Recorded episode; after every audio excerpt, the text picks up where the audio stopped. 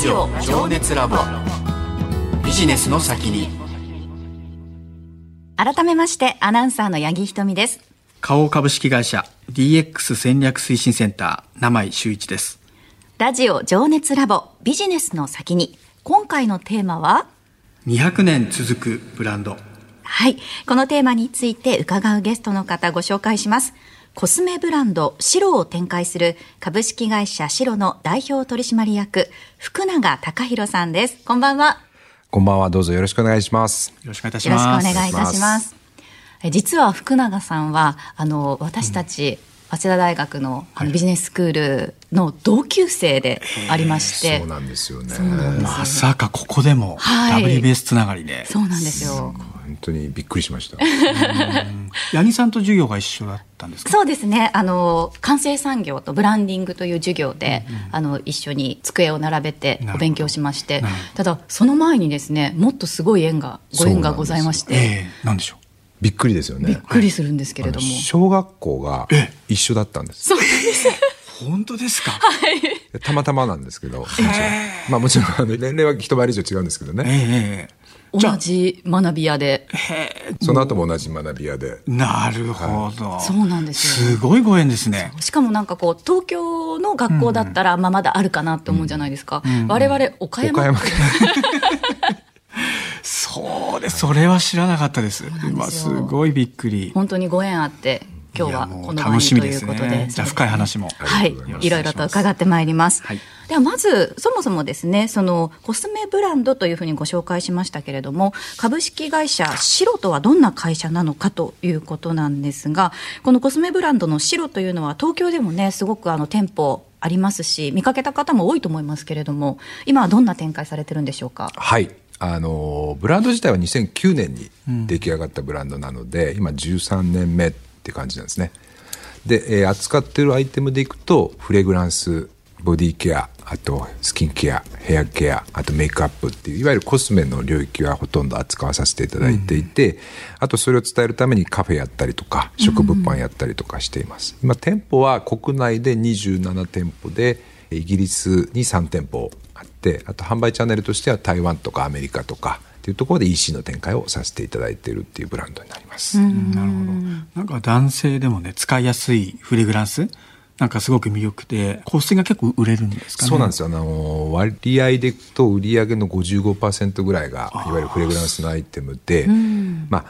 特徴的なのはこう日本人の気質に合ってるっていうか、そこはかとなく香るっていうか、なんか主張がすごい強いわけでもなく軽く香るみたいなところが、すごく男性の方でも評価いただいているポイントなんじゃないかなと思います、なるほどね。実際にね、体につけるフレグランスとかだけでなく、お部屋にそうなんですよ、ルームフレグランスとか、そういうのも展開されてますからね。今日一応、持ってきてはいるんですけども、ルームフレグランスなんかも、支持いただいてます。なるほどですね。実際に店舗とか行ったりすると、その入っているテナントにもよるんですが、男性のお客さん、特に若い男性のお客さんが多いなっていう印象なんですよね。そうなんですね、すごく個人的にもやっぱ嬉しいですよね。もともとメンズラインとかっていう風なくくりの作り方っていうのはしてないので、もうどんな方に使っていただいても構いませんっていう風な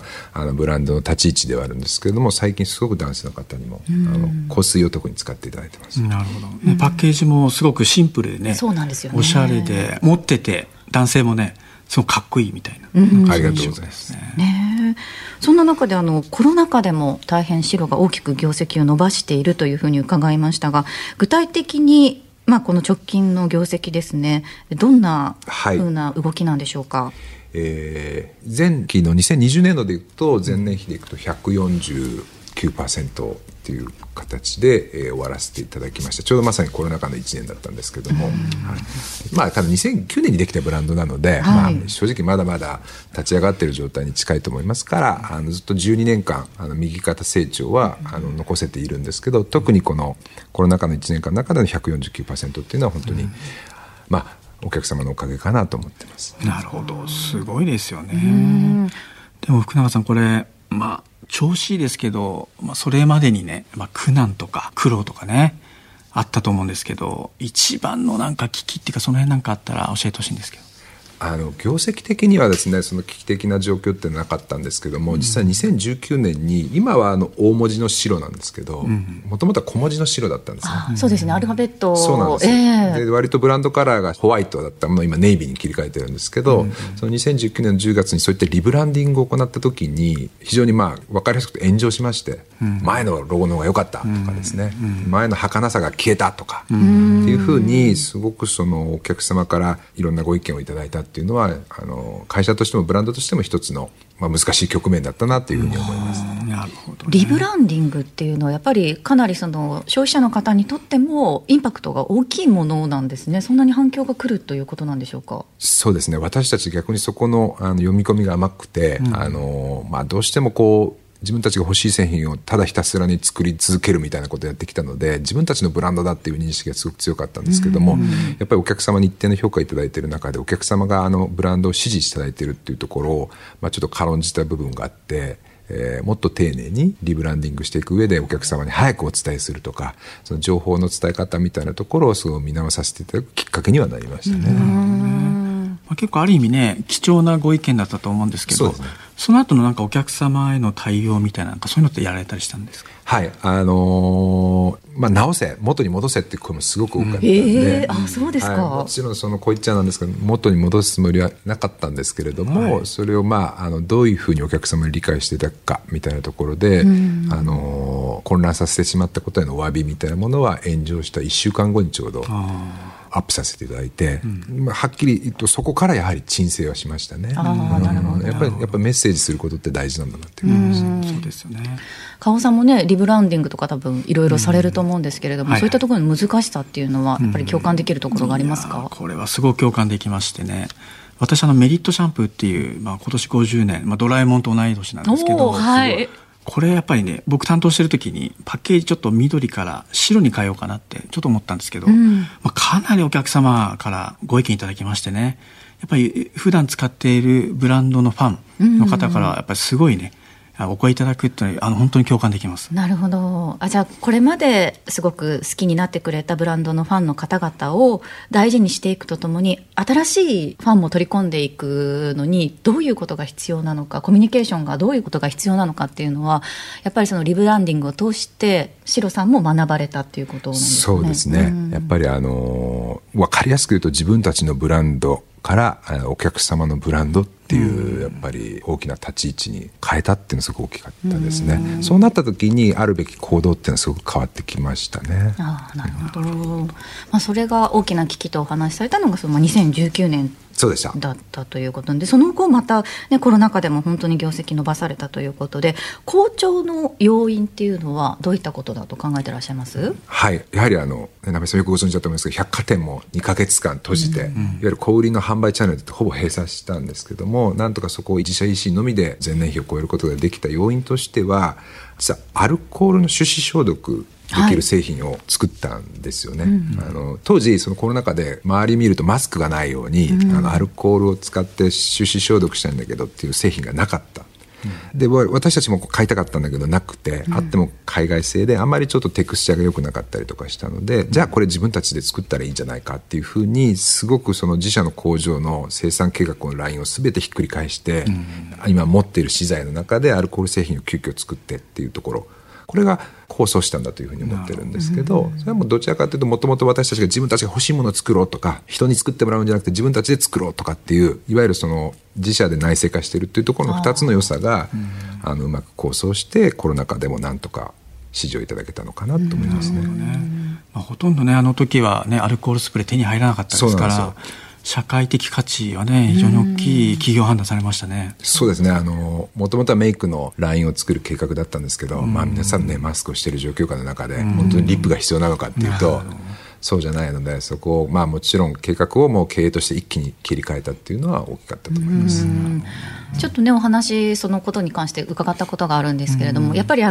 ブランドをすごく大事にされているので、うんうん、本来だったら容器とか容器のそのロゴとかもすごいこだわってらっしゃるところを、うん、そのまあアルコールの時ももちろんこだわってはらっしゃったんですけれども、うん、とにかく早く出すことを優先したっていう話でしたよね、うん、そうですね。割とこうボトルにそのままシルク印刷って言って印刷をかけてたんですけど、うんはいはい、そんなことしてたら、まあ、資材メーカーさんもそんなことやってらっしゃる状況じゃなかったので、うんまあ、ある種とかもシールで対応するっていう一つの、まあ、妥協じゃないんですけれども結局お客様の手に届いてねそれが社会のためにならないと意味がないので、うん、そういったところはちょっとブランディングの観点からするとちょっと一旦妥協しながら販売はさせていただきましたね。なんかいい話ですよね。だからその除菌スプレーからね白のブランドのファンになって、うん多分化粧品とかねそういうふうに買われた方いるんでしょうね。そうですね、うん、本当にねなんかピンチをうまくこう乗り越えられて、うん、そしてまあブランドを幅広く知ってもらうチャンスに変えたっていうような、うん、そんな印象がありますよね、うん、素敵なお話です、うん、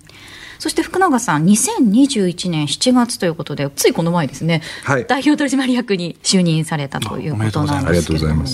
どんなビジョンを持ってらっしゃいますか？情熱的じゃなくて申し訳ないかもしれないんですけど実は上場させたいとかですね、はい、やっぱり売上1000億やりたいとかっていうそのビジネス感覚的な野望っていうのがなくてただただ本当に100年200年続くブランドにしたいっていうことだけですね。長く続けていきたいっていうことなんですね。そうですね、うん、冒頭申し上げた通りまだ12年ぐらいのブランドですのでしかも我々が扱っているのっていうのがどうしても消耗品なんですよね、うん、なのでやっぱりこう長くお客様から支持されるっていうところは本当に日常に入り込んでいかなきゃいけないのでそういった意味でも常に時代の変化があったとしてもお客様に寄り添った製品作りながら結果的に100年200年支持されるブランドになりたいなっていうのを心から思ってますね、うんうん、ねやっぱり100年200年って、まあ、相当大変ですけどね。いや本当にそうですよね、うんまあ、これね成し遂げるために今後の戦略って考えていることはございますでしょうか？そうですね戦略的じゃないのかもしれないんですけどやっちゃいけないなと思っていることはやっぱり得意じゃないことを無理してやるってことをやめようと思ってます、うんうん、やっぱり例えば会社の基盤をしっかりさせたいから、うん、MA してその広げていくとか、うん、不動産投資して資金を豊かにしていくとかっていうことはもう白は得意じゃないのでそういったことを無理しないっていうふうに思ってます、うん、逆に得意なのはこうスピーディーに製品を作り上げていくことっていうのはすごく得意なので、はい、そこは無理してでもやっていこうっていうふうに思ってますので、うん、なんかこう得意じゃないことを無理しないっていうことは心がけています、うんうん花王さんは140周年今年迎えられたということで、うん、長く続く秘訣みたいなのってうん先ほど福永さんもおっしゃられてましたけど、うん、やっぱりそのお客様のために改良ですね。うち2年に1回改良するんですよ商品を。へー。結構お客さんにとって気づかない改良もあるんですけど、うん、やっぱり常に改良してお客様に価値を届けるっていう、まあ、こういう積み重ねがすごく大事なんじゃないかなと思います、うんうん積み重ねの改良かなるほどな。ちなみに100年200年続くとなるとやはり中で働いてらっしゃる方っていうのも大事になってくると思うんですけれども福永さんご自身は人材育成についてどんな考え方されてますか？はい、めちゃめちゃ大事ですよね。やっぱり僕常々会社のみんなには言ってるんですけどやっぱり企業の成長っていうのはやっぱり個人の成長の総和だというふうに思っていますのでぜひ白の中でもっともっと輝いていく人がいっぱいいたらいいなと思ってます。そのためになんか僕ができることっていうのはやっぱりしっかり向き合うことなのかなっていうふうに思うんですよね、うんうん、やっぱりいろいろ私たちもその人材のこう人事効果の評価ツール入れたりだとかコミュニケーション活発にする仕組みなんかを取り入れたりして人が増えていってもそこが滞りなくうまくいくようにっていうような仕組みでね何とか解決しようとしているところはあるんですけど、うんうんまあ、そうじゃなくていかに経営陣が一人一人の従業員と本気で向き合えるかっていうところその生身の接触みたいなものも含めてですね向き合っていくっていうことを大事に思っていますね、うん、なるほど。その向き合うための情熱の源ちょっとお聞きしたいんですけども情熱の源は、まあ、今回のきっかけもそうなんですけどやっぱり人ですよね。やっぱり輝いてる人ってやっぱり世の中にいっぱいいて、うんうんうん、なんか街づくりにおいてもたった一人で街を変えようとしてる人とかですね、うんはいまあ、輝いてる人がいっぱいいるのでその輝いてる人との出会いがもう僕にとっての本当に情熱の源だと思います。いい話ですね。お二人ももちろんそうだと思います、ね、ありがとうございます。永井さん改めて200年続くブランドについてどう思われましたか？そうですね、うん、やっぱりお話聞いてスピード、うんうん、あとはシンプルさ、まあ、これがすごい分かりやすい経営かなと。で最終的にはお客様のためのブランド作り、で最終に人と向き合う、この辺がキーワードかなと思いましたんで、こういう経営をされてますます長いブランド作りをしていただくということを期待したいなと思います、はい、ここまで株式会社シロの代表取締役福永貴弘さんにお話を伺いました。福永さん、来週もよろしくお願いします、はい、ありがとうございます。よろしくお願いいたします。ラジオ情熱ラボ、ビジネスの先に。